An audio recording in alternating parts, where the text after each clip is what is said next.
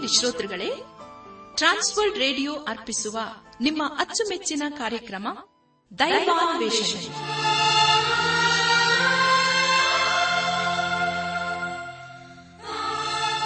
ನಮ್ಮ ದೈವಾನ್ವೇಷಣೆ ಕನ್ನಡ ಕಾರ್ಯಕ್ರಮವನ್ನು ಆಲಿಸಲು ಸಿದ್ಧರಾಗಿರುವ ನಮ್ಮ ನೆಚ್ಚಿನ ಶ್ರೋತೃ ಬಾಂಧವರಿಗೆ ಕ್ರಿಸ್ತೇಸುವಿನ ಹೆಸರಿನಲ್ಲಿ ಪ್ರೀತಿಯ ಸ್ವಾಗತ ಸುಸ್ವಾಗತ. ದೈವಾನ್ವೇಷಣೆ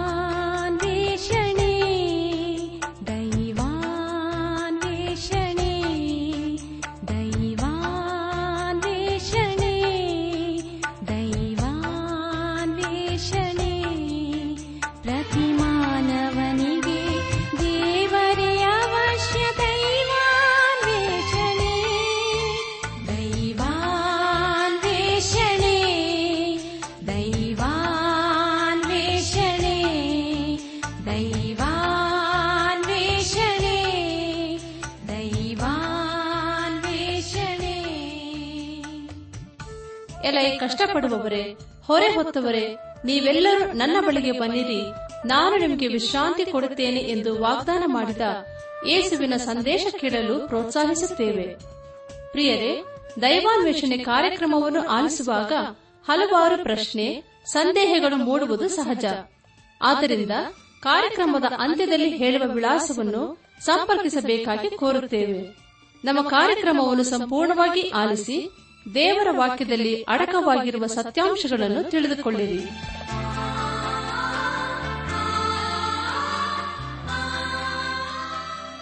ಬನಿ ಪ್ರಿಯರೇ ದೇವರ ವಾಕ್ಯವನ್ನು ಧ್ಯಾನ ಮಾಡುವ ಮುನ್ನ ಸರ್ವಶಕ್ತನಾದ ದೇವರ ಮುಂದೆ ನಮ್ಮನ್ನು ತಗ್ಗಿಸಿಕೊಂಡು ನಮ್ಮ ಶಿರವನ್ನು ಬಾಗಿಸಿ ನಮ್ಮ ಕಣ್ಣುಗಳನ್ನು ಮುಚ್ಚಿಕೊಂಡು ದೀನತೆಯಿಂದ ಪ್ರಾರ್ಥನೆ ಮಾಡೋಣ.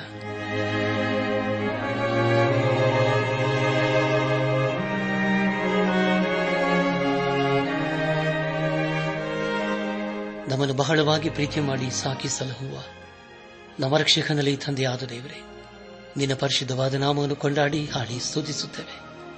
ಕರ್ತನೆ, ನಿನ್ನ ಜೀವಳ ವಾಕ್ಯಗಳ ಮೂಲಕ ನಮ್ಮನ್ನು ಆಧರಿಸುತ್ತಲೂ ಬಲಪಡಿಸುತ್ತಲೂ ನಿನ್ನ ಮಾರ್ಗದಲ್ಲಿ ನಮ್ಮ ನಡೆಸುತ್ತಲೂ ಬಂದಿರುವುದಕ್ಕಾಗಿ ಸ್ತೋತ್ರ ದೇವ. ಈ ಕೆಲ ಪ್ರವಾದಿನ ಗ್ರಂಥದ ಮೂಲಕ ನಾವು ಅನೇಕ ಸತ್ಯಾಂಶಗಳನ್ನು ಅರ್ಥ ಮಾಡಿಕೊಳ್ಳುವ ಹಾಗೆಯೂ ಗ್ರಹಿಸಿಕೊಳ್ಳುವ ಹಾಗೆ ನೀನು ನಮ್ಮ ನಡೆಸಿದ್ದಕ್ಕಾಗಿ ಕೊಂಡಾಡ್ತೇವೆ. ನಾವು ನಿನ್ನ ವಾಕ್ಯವನ್ನು ಕೇಳಿಸಿಕೊಳ್ಳುವರು ಮಾತ್ರವಾಗಿರದೆ ಅದಕ್ಕೆ ವಿಧೇಯರಾಗಿ ಬದ್ಧರಾಗಿ ಜೀವಿಸುತ್ತಾ ನಿನ್ನ ಆಶೀರ್ವಾದಕ್ಕೆ ಪಾತ್ರರಾಗಲು ದಯ ತೋರಿಸಿದೇವ. ಎಲ್ಲ ಘನಮಾನ ಮಹಿಮೆ ನಿನಗೆ ಮಾತ್ರ ಸಲ್ಲುವುದಾಗಲಿ. ನಮ್ಮ ಪ್ರಾರ್ಥನೆ ಸ್ತೋತ್ರಗಳನ್ನು ನಮ್ಮ ಒಡೆಯನು ನಮ್ಮ ರಕ್ಷಕನು ಲೋಕ ವಿಮೋಚಕನೂ ಆದ ಯೇಸು ಕ್ರಿಸ್ತನ ದಿವ್ಯ ನಾಮದಲ್ಲಿ ಸಮರ್ಪಿಸಿಕೊಳ್ಳುತ್ತೇವೆ ತಂದೆಯೇ. ಆಮೇಲೆ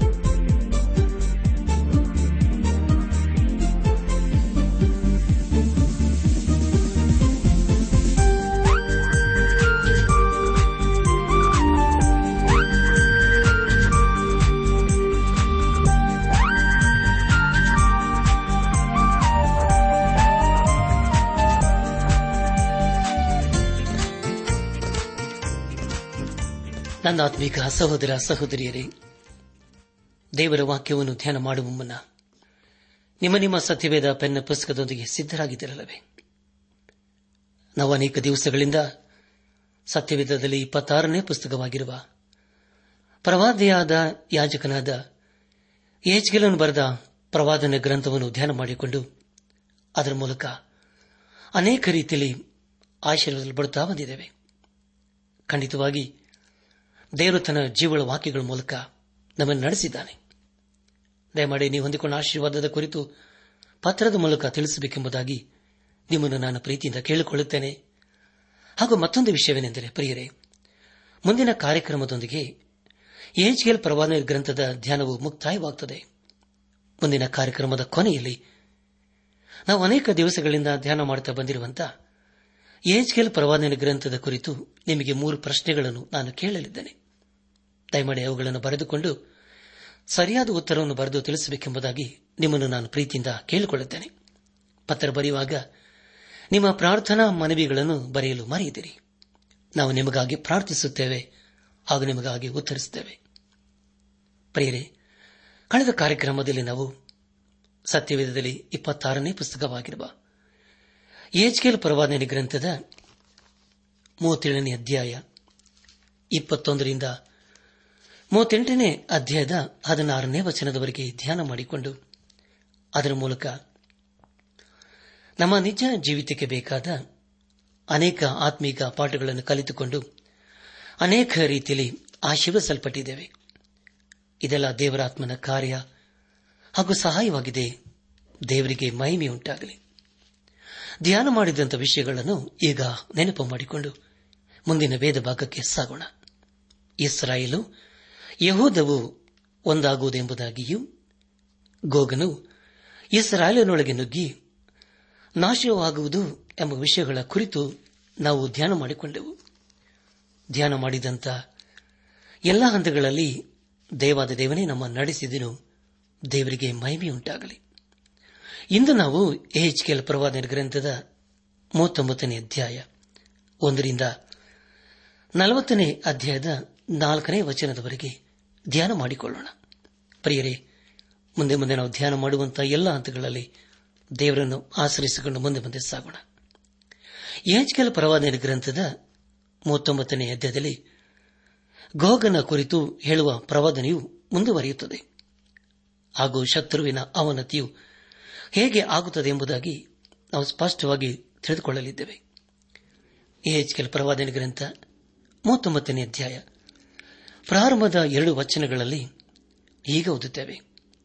ನರಪುತ್ರನೇ, ನೀನ ಗೋಗನಿಗೆ ವಿರುದ್ಧವಾಗಿ ಈ ದೈವೋಕ್ತಿನ ನುಡಿ. ಕರ್ತನಾದ ಯಹೋವನು ಎಂತೆನ್ನುತ್ತಾನೆ? ರೋಷ್, ಮೆಷೇಕ್, ತೂಬಲ್, ಜನಾಂಗಗಳ ಪ್ರಭುವಾದ ಗೋಗನೇ, ಆಹಾ, ನಾನು ನಿನಗೆ ವಿರುದ್ಧನಾಗಿ ನಿನ್ನನ್ನು ತಿರುಗಿಸಿ, ಮುಂದರಿಸಿ, ಉತ್ತರ ದಿಕ್ಕಿನ ಕಟ್ಟ ಕಡೆಯಿಂದ ಬರಮಾಡಿ. ಇಸ್ರಾಯೇಲಿನ ಪರ್ವತಗಳ ಮೇಲೆ ನುಗ್ಗಿಸಿ ನಿನ್ನ ಎಡಗೈಯೊಳಗಿಂದ ಬಿಲ್ಲನ್ನು ಹೊಡೆದು ಹಾಕಿ ನಿನ್ನ ಬಲಗೈಯೊಳಗಿಂದ ಬಾಣಗಳನ್ನು ಉದುರಿಸಿ ಬಿಡುವೆನು ಎಂಬುದಾಗಿ. ನನ್ನ ಆತ್ಮಿಕ ಸಹೋದರ ಸಹೋದರಿಯರೇ, ಈ ಅವನತಿಯ ಕುರಿತು ಏಜ್ಗೇಲ್ ಪ್ರವಾದನೆ ಗ್ರಂಥ ಮೂವತ್ತೆಂಟನೇ ಅಧ್ಯಾಯ ಇಪ್ಪತ್ತೆರಡನೇ ವಚನದಲ್ಲಿ ಹೀಗೆ ಓದುತ್ತೇವೆ. ನಾನು ಗೋಗನ ಸಂಗಡ ವ್ಯಾಜ್ಯ ಅವನನ್ನು ವ್ಯಾಧಿಗೂ ವಧೆಗೂ ಗುರಿ ಮಾಡಿ ಅವನ ಮೇಲೂ, ಅವನ ಗುಮ್ಮಿಗಳ ಮೇಲೂ ಅವನೊಂದಿಗಿರುವ ಬಹು ಜನಾಂಗಗಳ ಮೇಲೂ ವಿಪರೀತ ಮಳೆ, ದೊಡ್ಡ ದೊಡ್ಡ ಆನೆಕಲ್ಲು, ಬೆಂಕಿ, ಕಂದಕ ಇವುಗಳನ್ನು ಸುರಿಸುವೆನು ಎಂಬುದಾಗಿ. ನನ್ನ ಆತ್ಮಿಕ ಸಹೋದರ ಸಹೋದರಿಯರೇ, ಇದೇ ರೀತಿಯಲ್ಲಿ ದೇವರು ಸೌಧಮ್ ಗೋಮರವನ್ನು ನಾಶ ಮಾಡಿದನೆಂಬುದಾಗಿ ಆದಿಕಾಂಡ ಪುಸ್ತಕ ಹತ್ತೊಂಬತ್ತನೇ ಅಧ್ಯಾಯ ಇಪ್ಪತ್ನಾಲ್ಕನೇ ವಚನದಲ್ಲಿ ಹೀಗೆ ಓದುತ್ತೇವೆ. ಅದಕ್ಕಾತನು ಈ ವಿಷಯದಲ್ಲಿಯೂ ನಿನಗೆ ಅನುಗ್ರಹ ಮಾಡಿದ್ದೇನೆ, ನೋಡು. ನೀನು ಹೇಳಿದವರನ್ನು ನಾನು ಕೆಡುವುದಿಲ್ಲ ಬೇಗ ಅಲ್ಲಿಗೆ ಹೋಗಿ ತಪ್ಪಿಸಿಕೊ. ನೀನು ಅಲ್ಲಿಗೆ ಮುಟ್ಟುವ ತನಕ ನಾನೇನು ಮಾಡುವುದಕ್ಕಾಗುವುದಿಲ್ಲ ಅಂದನು. ಇದರಿಂದ ಆ ಊರಿಗೆ ಚೋಗರ್ ಎಂದು ಹೆಸರಾಯಿತು. ಲೋಟನು ಚೋಗರಿಗೆ ಮುಟ್ಟುವಷ್ಟರಲ್ಲಿ ಸೂರ್ಯನು ಮೂಡಿದನು. ಆಗ ಯಹೋವನು ಸೋದೋಮ್ ಗೋಮರ್ಗಳ ಮೇಲೆ ಆಕಾಶದಿಂದ ಅಗ್ನಿ ಕಂದಕಗಳನ್ನು ಸುರಿಸಿ ಆ ಪಟ್ಟಣಗಳನ್ನು, ಸುತ್ತಲಿರುವ ಸೀಮೆ ಎಲ್ಲವನ್ನು ಊರುಗಳಲ್ಲಿಲ್ಲ, ಜನರೆಲ್ಲರನ್ನು ಭೂಮಿ ಮೇಲಣ ಎಲ್ಲಾ ಬೆಳೆಯನ್ನು ಹಾಳು ಮಾಡಿದನು ಎಂಬುದಾಗಿ. ಅದೇ ರೀತಿಯಲ್ಲಿ ಸರ್ವಶಕ್ತನಾದ ದೇವರು ತನ್ನ ಪ್ರಜೆಗಳಾದ ಇಸ್ರಾಲರಿಗೆ ವಿರುದ್ಧವಾಗಿ ಅವರ ಉತ್ತರ ದಿಕ್ಕಿನಿಂದ ಬರುವವರಿಗೆ ಹೀಗೆ ಮಾಡಲಿದ್ದಾನೆ. ಆ ವಿರೋಧಿಯು ಯಾರು ಎಂಬುದಾಗಿ ಈಗಾಗಲೇ ನಾವು ತಿಳ್ಕೊಂಡಿದ್ದೇವೆ. ಈಗಾಗಲೇ ಇಸ್ರಾಯೇಲರು ಲೋಕದ ಅನೇಕ ಕಡೆಗೆ ಚದರಿ ಹೋಗಿದ್ದಾರೆ. ಇಲ್ಲಿ ನಮಗೆ ಒಂದು ಆತ್ಮಿಕ ಸಂದೇಶವು ಅಡಕವಾಗಿದೆ ಅಲ್ಲವೇ ಪ್ರಿಯರಿ. ದೇವರು ಸದೋಮ್ ಗೋಮರವನ್ನು ನಾಶ ಮಾಡುವಾಗ ಅಬ್ರಾವನು ಅದು ನ್ಯಾಯವಲ್ಲ ಎಂಬುದಾಗಿ ಅಂದುಕೊಂಡನು. ದೇವರಿಗೆ ಅವನು ಕೇಳಿದ್ದೇನೆಂದರೆ, ದುಷ್ಟರ ಸಂಗಡ ನೀತಿವಂತರನ್ನು ಕೂಡ ಹಾಳು ಮಾಡುವೆಯಾ ಎಂಬುದಾಗಿ. ಒಂದು ವೇಳೆ ಅವರಲ್ಲಿ ಐವತ್ತು, ನಲವತ್ತೈದು, ನಲವತ್ತು, ಮೂವತ್ತು, ಇಪ್ಪತ್ತು, ಹತ್ತು ಮಂದಿ ನೀತಿವಂತರು ಇದ್ದರೆ ಅದನ್ನು ಉಳಿಸುವೆಯಾ ಎಂಬುದಾಗಿ ದೇವರನ್ನು ಕೇಳಿದನು. ಆದರೆ ದೇವರು ಹೇಳಿದನೆಂದರೆ ಅವರಲ್ಲಿ ಹತ್ತು ಮಂದಿ ನೀತಿವಂತರು ಇದ್ದರೆ ಅದನ್ನು ನಾನು ನಾಶ ಮಾಡುವುದಿಲ್ಲ ಎಂಬುದಾಗಿ ಹೇಳಿದನು. ಆದರೆ ಪ್ರಿಯರೇ, ಅವರಲ್ಲಿ ಹತ್ತು ಮಂದಿ ನೀತಿವಂತರು ಕಾಣಲಿಲ್ಲ, ಇರಲಿಲ್ಲ. ಅದೇ ಸಮಯದಲ್ಲಿ ದೇವರು ದೇವದೂತನ ಮೂಲಕ ಲೋಟನನ್ನು ಉಳಿಸುತ್ತಾನೆ. ಸೌಧೋಮನಿಂದ ಹೊರಗೆ ಹೋಗಲು ಅವನಿಗೆ ಅಪ್ಪಣೆ ಕೊಡುತ್ತಾನೆ. ತದನಂತರವೇ ದೇವರು ಅದನ್ನು ನಾಶ ಮಾಡುತ್ತಾನೆ. ಪ್ರಿಯ ದೇವಜನರೇ, ಇದರ ಮೂಲಕ ನಾವು ತಿಳಿದುಕೊಳ್ಳುವುದೇನೆಂದರೆ ದೇವರು ತನ್ನ ಮಕ್ಕಳನ್ನು ಅಥವಾ ವಿಶ್ವಾಸಿಗಳ ಸಭೆಯನ್ನು ಈ ಲೋಕದಿಂದ ತೆಗೆದುಕೊಳ್ಳುವವರೆಗೆ ಆತನು ಮಹಾಸಂಗಡ ಕಾಲವನ್ನು ಬರಮಾಡುವುದಿಲ್ಲ. ಮಹಾಸಂಗಡ ಕಾಲದ ಕುರಿತು ಹೆಚ್ಚಿಗೆಲ ಪರವಾದನೆ ಗ್ರಂಥದ ಮೂವತ್ತೇಳು, ಮೂವತ್ತೆಂಟು ಹಾಗೂ ಮೂವತ್ತೊಂಬತ್ತನೇ ಅಧ್ಯಾಯಗಳಲ್ಲಿ ನಾವು ಓದುತ್ತೇವೆ. ಯೇಸು ಕ್ರಿಸ್ತನ ಸಾವಿರ ವರ್ಷದ ಆಳ್ವಿಕೆಯ ಕುರಿತು ಪ್ರವಾದಿಯದ ಹೇಜ್ಕೆಲನು ನಲವತ್ತರಿಂದ ನಲವತ್ತೆಂಟನೇ ಅಧ್ಯಾಯಗಳಲ್ಲಿ ಪದೇ ಪದೇ ತಿಳಿಸುತ್ತಾನೆ. ಈ ಸರಳರಿಗೆ ವಿರುದ್ಧವಾಗಿ ಬಂದವರನ್ನು ಆತನು ನ್ಯಾಯ ತೀರಿಸುತ್ತಾನೆ ಮಹಾಸಂಗಡ ಕಾಲದಲ್ಲಿ ಕ್ರಿಸ್ತ ವಿರೋಧಿಯು ಈ ಲೋಕದಲ್ಲಿ ತನ್ನ ಅಧಿಕಾರವನ್ನು ನಡೆಸುತ್ತಾನೆ. ನಂತರ ಯೇಸು ಕ್ರಿಸ್ತನು ಈ ಲೋಕಕ್ಕೆ ಬಂದು ತನ್ನ ನೀತಿಯ ರಾಜ್ಯವನ್ನು ಸ್ಥಾಪಿಸುತ್ತಾನೆ. ಅದರ ಕುರಿತು ನಾವು ಪ್ರಕಟಣೆ ಪುಸ್ತಕದ ಹತ್ತೊಂಬತ್ತು ಹಾಗೂ ಇಪ್ಪತ್ತನೇ ಅಧ್ಯಾಯಗಳಲ್ಲಿ ಓದುತ್ತೇವೆ. ದಯಮಾಡಿ ಸಮಯ ಮಾಡಿಕೊಂಡು ಯೋಹಾನ್ ಬರೆದ ಪ್ರಕರಣ ಗ್ರಂಥದ ಹತ್ತೊಂಬತ್ತು ಹಾಗೂ ಇಪ್ಪತ್ತನೇ ಅಧ್ಯಾಯಗಳನ್ನು ಓದಿಕೊಳ್ಳಬೇಕೆಂಬುದಾಗಿ ನಿಮ್ಮನ್ನು ನಾನು ಪ್ರೀತಿಯಿಂದ ಕೇಳಿಕೊಳ್ಳುತ್ತೇನೆ. ಪ್ರಿಯ ದೇವಜನರೇ, ಏಷಾಯ ಎರೆಮಿಯ ಏಜ್ಗಳನ್ನು ಬರೆದ ಸಂಗತಿಗಳನ್ನು ದಾನಿಯಲನ್ನು ದೃಢಪಡಿಸುತ್ತಾನೆ. ಹೆಚ್ಕೆಲ್ ಪ್ರವಾದನ ಗ್ರಂಥದಲ್ಲಿ ದೇವರು ಈ ಸರಳರ ಸಂಗಡ ಹೇಗೆ ವ್ಯವಹರಿಸಿದನು ಎಂಬುದಾಗಿ ನಾವು ತಿಳಿದುಕೊಂಡಿದ್ದೇವೆ ಸರ್ವಶಕ್ತನಾದ ದೇವರು ಈ ಸರಳರ ಕುರಿತು ಹೇಳುವಾಗ ಅದು ವಿಶ್ವಾಸಿಗಳ ಸಭೆಗೆ ಅನ್ವಯವಾಗುವುದಿಲ್ಲ. ದೇವರ ಮಹಿಮೆ ಹಾಗೂ ಪರಿಶುದ್ಧತೆಯ ಕುರಿತು ಕೆಲನು ಹೇಳಿದ ಹಾಗೆ ಬೇರೆ ಯಾವ ಪ್ರವಾದಿಗಳು ಹೇಳುವುದಿಲ್ಲ. ಅವನು ದೇವರ ಮಹಿಮೆಯನ್ನು ಕಂಡನು. ಅದನ್ನು ಅವನ ಜೀವಿತದಲ್ಲಿ ಎಂದಿಗೂ ಮರೆಯಲಿಲ್ಲ. ಪ್ರಿಯ ದೇವ್ ಜನರೇ, ಅದನ್ನು ನಾವು ಕೂಡ ಮರೆಯಬಾರದು. ನಮ್ಮ ಜೀವಿತದಲ್ಲಿ ದೇವರು ಮಾಡಿದಂಥ ಉಪಕಾರಗಳು ಆತ ನಮ್ಮ ನಡೆಸಿದಂಥ ರೀತಿ ನೀತಿಗಳು, ಅದು ನಾವೆಂದಿಗೂ ಮರೆಯಬಾರದು. ಆದುದನ್ನು ಕೀರ್ತಿಗಾರನು ಹೀಗೆ ಹೇಳುತ್ತಾನೆ, ನನ್ನ ಮನವಿ ಯಹೋನನ್ನು ಕೊಂಡಾಡು, ನನ್ನ ಸರ್ವೇಂದ್ರಗಳೇ ಆತನ ಪವಿತ್ರ ನಾಮವನ್ನು ಕೀರ್ತಿಸಿರಿ. ನನ್ನ ಮನವಿ ಯೋಹವನ್ನು ಕೊಂಡಾಡು. ಆತನ ಉಪಕಾರಗಳಲ್ಲಿ ಒಂದನ್ನು ಮರೆಯಬೇಡ ಎಂಬುದಾಗಿ. ಹೌದಲ್ಲ ಪ್ರಿಯರೇ? ಯೇಸು ಕ್ರಿಸ್ತನು ನಾವು ಪಾಪಿಗಳಾಗಿದ್ದಾಗಲೇ ನಮ್ಮನ್ನು ಪ್ರೀತಿ ಮಾಡಿದ ಆತನು. ನಾವು ನಾಶವಾಗುವುದರಲ್ಲಿ ಆತನಿಗೆ ಇಷ್ಟವಿಲ್ಲ. ಆದುದರಿಂದ ದೇವರು ನಮ್ಮನ್ನು ಪದೇ ಪದೇ ತನ್ನ ಜೀವಳ ವಾಕ್ಯಗಳ ಮೂಲಕ ಎಚ್ಚರಿಸುತ್ತಾ ಬಂದಿದ್ದಾನೆ. ತನ್ನ ಕಡೆಗೆ ತಿರುಗದ ಏರು ಸೆಲೆಮಿನವರನ್ನು ಆತನು ಬೀಳಲಿಲ್ಲ. ಅದಕ್ಕೆ ನ್ಯಾಯ ತೀರಿಸಿದನು. ಅರಸನಾದ ನೆಬಕತ್ ನೇಚರನು ಅದನ್ನು ನಾಶ ಮಾಡಿದನು. ತದನಂತರ ರೋಮಾಯದವರು ಅದನ್ನು ನಾಶ ಮಾಡಿದರೆಂಬುದಾಗಿ ದೇವರ ವಾಕ್ಯದಲ್ಲಿ ನಾವು ಓದುತ್ತೇವೆ ಪ್ರಿಯರೇ. ಏರುಸೆಲೆಮಿನಲ್ಲಿ ದೇವರ ಮಾತನ್ನು ಉಲ್ಲಂಘನೆ ಮಾಡುವರು ಅನೇಕರು ಇದ್ದರು. ಆದರೆ ದೇವರು ಅವರ ವಿಷಯದಲ್ಲಿ ಮಾಡುವುದೆಲ್ಲವೂ ನೀತಿಯಿಂದಲೇ ಕೂಡಿತ್ತು. ಯಾಕಂದರೆ ಪ್ರಿಯರೇ, ಆತನು ನೀತಿವಂತನು. ಯಾರು ಆತನ ನೀತಿಗೆ ವಿರುದ್ಧವಾಗಿ ಜೀವಿಸಿದರೂ ಅಂಥವರ ಜೀವಿತದಲ್ಲಿ ಆತನು ನ್ಯಾಯ ತೀರಿಸಿದನು.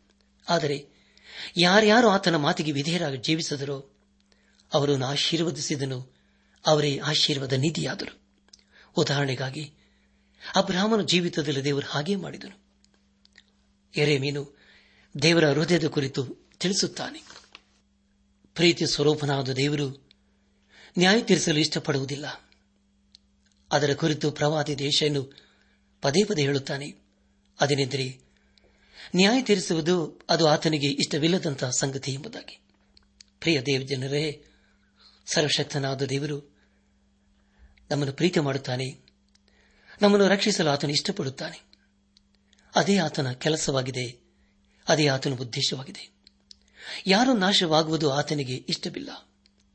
ದೇವರ ಲೋಕದ ಮೇಲೆ ಎಷ್ಟೋ ಪ್ರೀತಿನಿಟ್ಟು ತನ್ನೊಬ್ಬನೇ ಮಗನನ್ನು ಕೊಟ್ಟನು. ಆತನೊಬ್ಬೊಬ್ಬನಾದರೂ ನಾಶವಾಗದೆ ಎಲ್ಲರೂ ನಿತ್ಯ ಜೀವವನ್ನು ಪಡೆಯಬೇಕೆಂದು ಆತನನ್ನು ಕೊಟ್ಟನು ಎಂಬುದಾಗಿ ದೇವರು ವಾಕ್ಯದಲ್ಲಿ ನಾವು ಓದುತ್ತೇವೆ. ಪ್ರಿಯ ದೇವ ಜನರೇ, ಸರ್ವಶಕ್ತನಾದ ದೇವರು ಮಾನವರಿಗಾಗಿ ಚಿಂತಿಸುತ್ತಾನೆ. ಅನುದಿನವೂ ನಮ್ಮ ಭಾರವನ್ನು ಹೊರಲು ಆತನು ಶಕ್ತನಾಗಿದ್ದಾನೆ. ಆತನು ನಮ್ಮನ್ನು ವಿಮೋಚಿಸುವುದಕ್ಕೋಸ್ಕರ ದೇವರಾಗಿದ್ದಾನೆ. ಹಾಗಾದರೆ ಪ್ರಿಯರೇ, ಆತನ ಕಡೆಗೆ ನಾವು ತಿರುಗುವುದು ಬೇಡವಾ?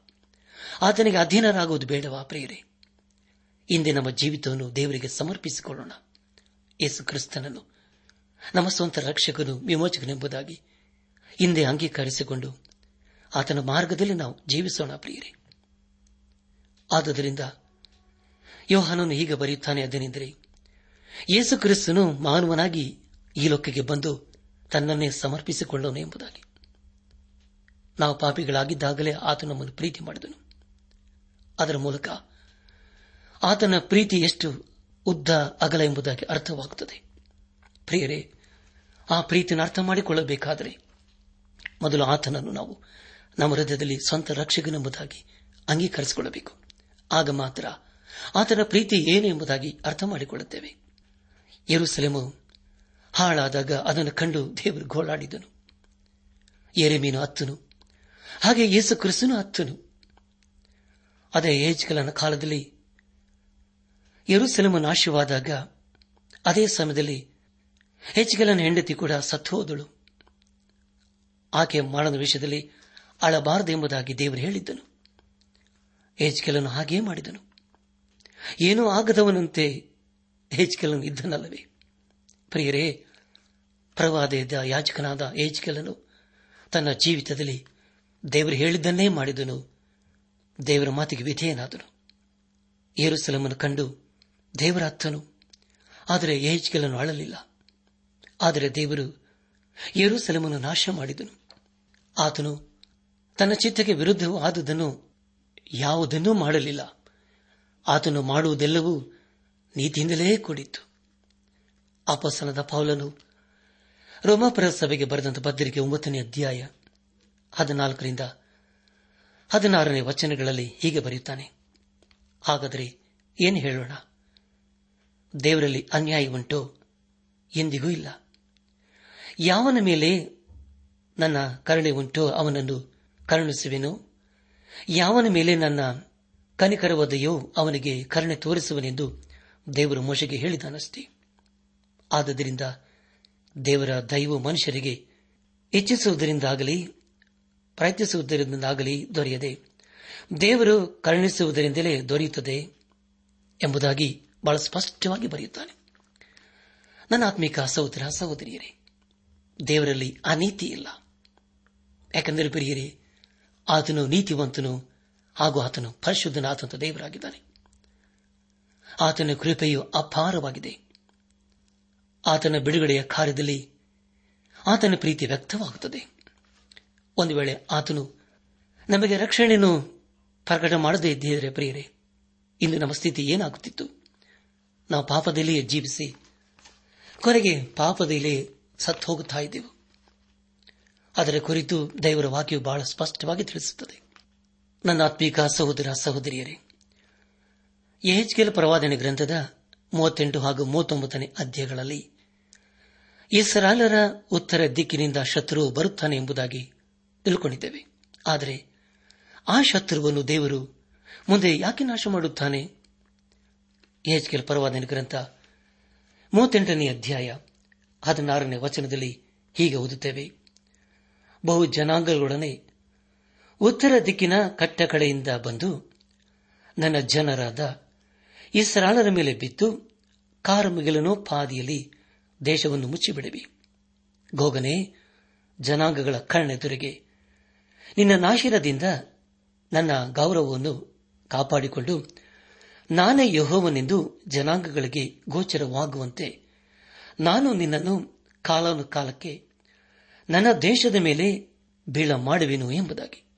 ಸರ್ವಶಕ್ತನಾದ ದೇವರು ಅವರನ್ನು ಸಂಪೂರ್ಣವಾಗಿ ನಾಶ ಮಾಡುತ್ತಾನೆ ಕೆಲ ಪ್ರವಾದನೆ ಗ್ರಂಥ ಮೂವತ್ತೊಂಬತ್ತನೇ ಅಧ್ಯಾಯ ಆರು ಹಾಗೂ ಏಳನೇ ವಚನಗಳಲ್ಲಿ ಹೀಗೆ ಓದಿಕೊಂಡಿದ್ದೇವೆ, ಅದನೆಂದರೆ ನಾನು ಮಾಗೋಗ್ ದೇಶದ ಮೇಲೂ, ಕರಾವಳಿಯ ಸೀಮೆಗಳಲ್ಲಿ ನಿರ್ಭಯವಾಗಿ ವಾಸಿಸುವರ ಮೇಲೂ ಬೆಂಕಿಯನ್ನು ಕಳಿಸುವೆನು ಆಗ ನಾನೇ ಯಹೋನಿಂದ ಅವರಿಗೆ ನಿಶ್ಚಿತವಾಗುವುದು. ನಾನು ನನ್ನ ಪವಿತ್ರ ನಾಮವನ್ನು ನನ್ನ ಜನರಾದ ಇಸ್ರಾಲರ ನಡುವೆ ವ್ಯಕ್ತಗೊಳಿಸುವೆನು. ಅದನ್ನು ಇನ್ನು ಮುಂದೆ ಅಪಕೀರ್ತಿಗೆ ಗುರಿಯಾಗಲಿಸೆನು. ನಾನೇ ಯಹೋವ ಇಸ್ರಾಯೇಲಿನ ಸದಮಲ ಸ್ವಾಮಿ ಎಂದು ಜನಾಂಗಗಳಿಗೆ ಗೊತ್ತಾಗುವುದು ಎಂಬುದಾಗಿ. ಅನಾತ್ಮಿಕ ಸಹೋದರ ಸಹೋದರಿಯರೇ ಇಸ್ರಾಲರ ಸದಮಲು ಎಂಬುದಾಗಿ ಹೇಳುವಾಗ, ಇಸ್ರಾಯೇಲರ ಪರಿಶುದ್ಧನಾದ ದೇವರು ಎಂದರ್ಥ ಸರ್ವಶಕ್ತನಾದ ದೇವರು ಮಾಗೋಗಿನ ಮೇಲೆ ಬೆಂಕಿಯನ್ನು ಬರಮಾಡುತ್ತಾನೆ. ಹಾಗಾದರೆ ಇಂದು ದೇವರು ಏನು ಮಾಡುತ್ತಾ ಇದ್ದಾನೆ? ದೇವರು ಪಾಪವನ್ನು ನೋಡಿ ಸುಮ್ಮನ ಇದ್ದಾನೋ ಎಂದಿಗೂ ಇಲ್ಲ ಪ್ರಿಯರೇ. ಆತನನ್ನು ಮಾಡುವುದೆಲ್ಲವೂ ನೀತಿಯಿಂದಲೇ ಕೂಡಿರುತ್ತದೆ. ಆತನು ನಮಗೋಸ್ಕರ ಕಾದಿದ್ದಾನೆ. ಇಂದಲ್ಲ ನಾಳೆ ನಾವಾತನ ಕಡೆಗೆ ತಿರುಗಿಕೊಳ್ಳಬೇಕು ಎಂಬುದಾಗಿ. ಅದೇ ಉದ್ದೇಶವನ್ನು ಇಟ್ಟುಕೊಂಡು ಆತನು ಇಸ್ರಾಲರನ್ನು ಪ್ರೀತಿ ಮಾಡಿದನು. ಆದರೆ ದೇವರ ನ್ಯಾಯ ತೀರ್ಪಿನಿಂದ ಯಾರೂ ತಪ್ಪಿಸಿಕೊಳ್ಳುವುದಕ್ಕೆ ಸಾಧ್ಯವೇ ಇಲ್ಲ. ರೋಮಾಪುರದವರಿಗೆ ಬರೆದ ಪತ್ರಿಕೆ ಎರಡನೇ ಅಧ್ಯಾಯ ಮೂರನೇ ವಚನ ಹಾಗೂ ಇಬ್ರಿಯರಿಗೆ ಬರೆದ ಪತ್ರಿಕೆ ಎರಡನೇ ಅಧ್ಯಾಯ ಮೂರನೇ ವಚನದಲ್ಲಿ ಹೀಗೆ ಓದುತ್ತೇವೆ. ಎಲೆ ಮನುಷ್ಯನೇ, ಅಂಥವುಗಳನ್ನು ನಡೆಸುವುದರಲ್ಲಿ ದೋಷವೆಣಿಸಿ ಅವುಗಳನ್ನೇ ಮಾಡುತ್ತಿರುವ ನೀನು ದೇವರ ದಂಡನೆಯ ತಿರುಪಿಗೆ ತಪ್ಪಿಸಿಕೊಂಡನೆಂದು ಯೋಚಿಸುತ್ತೀಯಾ ಎಂಬುದಾಗಿಯೂ ನ್ಯಾಯವಾದ ಪ್ರತಿಫಲ ಉಂಟಾದ ಮೇಲೆ ನಮ್ಮ ಮುಂದಿಟ್ಟಿರುವ ಈ ಅತ್ಯಂತ ವಿಶೇಷ ರಕ್ಷಣೆಯನ್ನು ನಾವು ಅಲಕ್ಷ್ಯ ಮಾಡಿದರೆ ತಪ್ಪಿಸಿಕೊಳ್ಳುವುದು ಹೇಗೆ? ಇದು ಕರ್ತನಿಂದ ಮೊದಲು ಹೇಳಲ್ಪಟ್ಟಿತು ಎಂಬುದಾಗಿ. ನನ್ನ ಆತ್ಮೀಕ ಸಹೋದರ ಸಹೋದರಿಯರೇ, ಇದೆಲ್ಲವೂ ದೇವರ ವಾಕ್ಯದಲ್ಲಿ ಅಡಕವಾಗಿರುವಂತಹ ಎಚ್ಚರಿಕೆಯ ಮಾತುಗಳಾಗಿವೆ. ಇಲ್ಲಿಗೆ ಎಹೆಚ್ಕೆಲ್ ಪರವಾದನೆ ಗ್ರಂಥದ ಮೂವತ್ತೊಂಬತ್ತನೇ ಅಧ್ಯಾಯವು ಮುಕ್ತಾಯವಾಯಿತು. ಇಲ್ಲಿವರೆಗೂ ದೇವಾದಿ ದೇವನೇ ನಮ್ಮ ನಡೆಸಿದನು. ದೇವರಿಗೆ ಮಾಯಮೆಯುಂಟಾಗಲಿ ಮುಂದೆ ನಾವು ಎಹೆಚ್ಗೆಲ್ ಪ್ರವಾದನೆ ಗ್ರಂಥದ ನಲವತ್ತನೇ ಅಧ್ಯಾಯದ ಕಡೆಗೆ ನಮ್ಮ ಗಮನವನ್ನು ಹರಿಸೋಣ. ಎಹೆಚ್ಗೆಲ ಪ್ರವಾದಿನ ಗ್ರಂಥ ನಲವತ್ತನೇ ಅಧ್ಯಾಯ. ಪ್ರಾರಂಭದ ನಾಲ್ಕು ವಚನಗಳಲ್ಲಿ ಹೀಗೆ ಓದುತ್ತೇವೆ.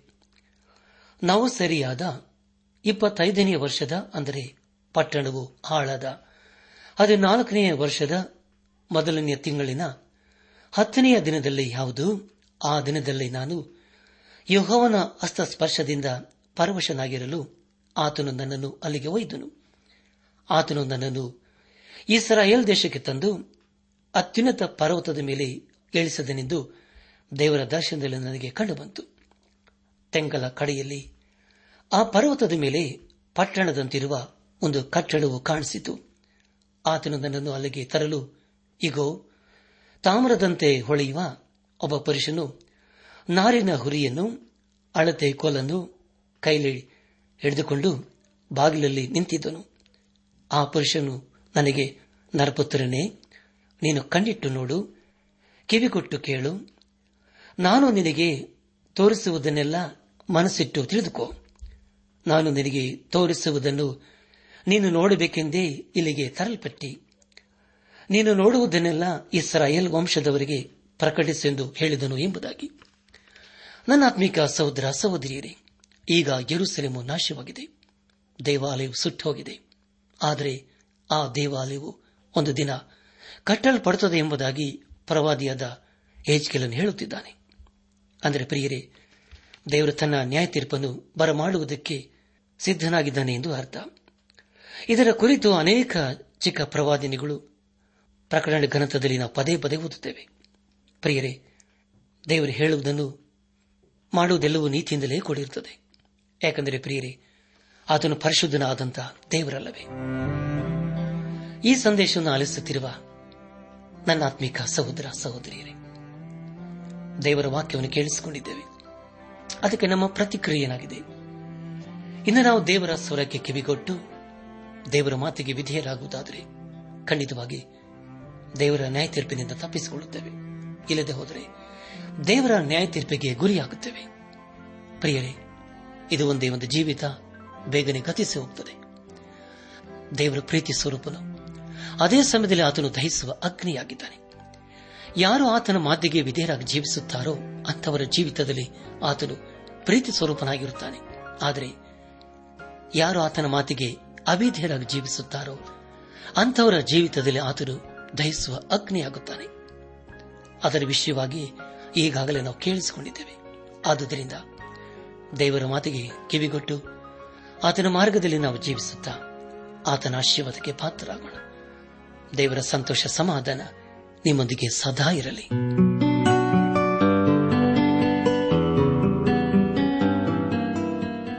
ಪ್ರಿಯರೇ, ನಿಮಗೆ ಪ್ರಾರ್ಥನೆಯ ಅವಶ್ಯಕತೆ ಇದ್ದರೆ, ನಿಮ್ಮಲ್ಲಿ ಏನಾದರೂ ಸಂದೇಹ ಅಥವಾ ಸಲಹೆಗಳಿದ್ದರೆ, ದಯಮಾಡಿ ದೂರವಾಣಿಯ ಕರೆ ಮೂಲಕ ನಮಗೆ ತಿಳಿಸಿರಿ.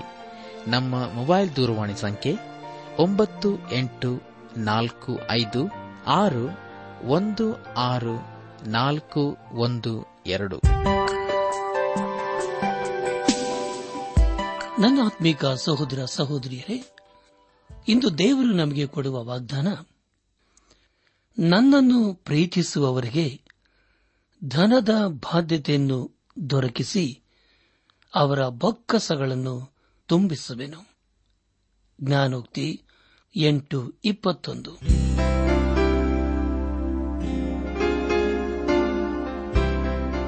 ಪ್ರಿಯರೇ, ಇದುವರೆಗೂ ಆಲಿಸಿದ ದೈವಾನ್ವೇಷಣೆ ಕಾರ್ಯಕ್ರಮವು ನಿಮ್ಮ ಮನಸ್ಸಿಗೆ ಸಮಾಧಾನ, ಸಂತೋಷ ನೀಡಿದೆ ಎಂದು ನಾವು ನಂಬುತ್ತೇವೆ. ನಮ್ಮೆಲ್ಲರ ಸೃಷ್ಟಿಕರ್ತನಾದ ಏಸು ನಮ್ಮೊಂದಿಗೆ ಸದಾ ಇರುವಾತನಾಗಿದ್ದಾನೆ. ನಿಮ್ಮ ಚಿಂತೆ, ದುಃಖ, ಕಾಯಿಲೆ, ಕಷ್ಟಗಳ ಪರಿಹಾರಕ್ಕಾಗಿ ಆತನ ಹೆಸರಿನಲ್ಲಿ ಪ್ರಾರ್ಥಿಸಿರಿ. ನೀವು ನಮ್ಮ ವಿಳಾಸಕ್ಕೆ ಸಂಪರ್ಕಿಸುವುದಾದರೆ ನಾವು ನಿಮಗಾಗಿ ಪ್ರಾರ್ಥಿಸುತ್ತೇವೆ ಹಾಗೂ ಉತ್ತರಿಸುತ್ತೇವೆ.